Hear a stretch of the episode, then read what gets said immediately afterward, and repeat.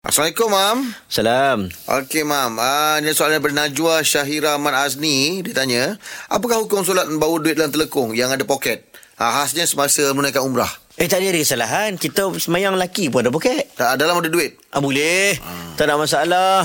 Selama ni kita semayang duit dalam poket. Oh. Jadi soalan tu saya faham. Mungkin dia nak tanya tentang soalan lah ni trend orang pakai telekung. Mm-hmm. Okey.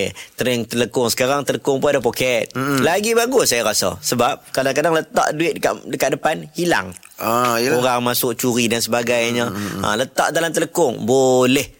Syarat Oh. semayang ni tak semestinya dengan telekung. Mm-mm. Cuma orang belah Nusantara ni dia sajalah pilih pakaian terbaik. Dia ambil, ambil lah telekung, sempurna, putih dan sebagainya. Mm-mm. Itu orang Nusantara lah. Kalau kita tengok orang Turki, orang China kadang-kadang Mm-mm. pakaian menutup aurat. Okey, settle. Boleh solat. Jadi kalau nak letak duit ke, nak letak apa benda pun, handphone ke dekat poket telekung tersebut, harus tidak menjadi kesalahan. Okey, terima kasih. Well.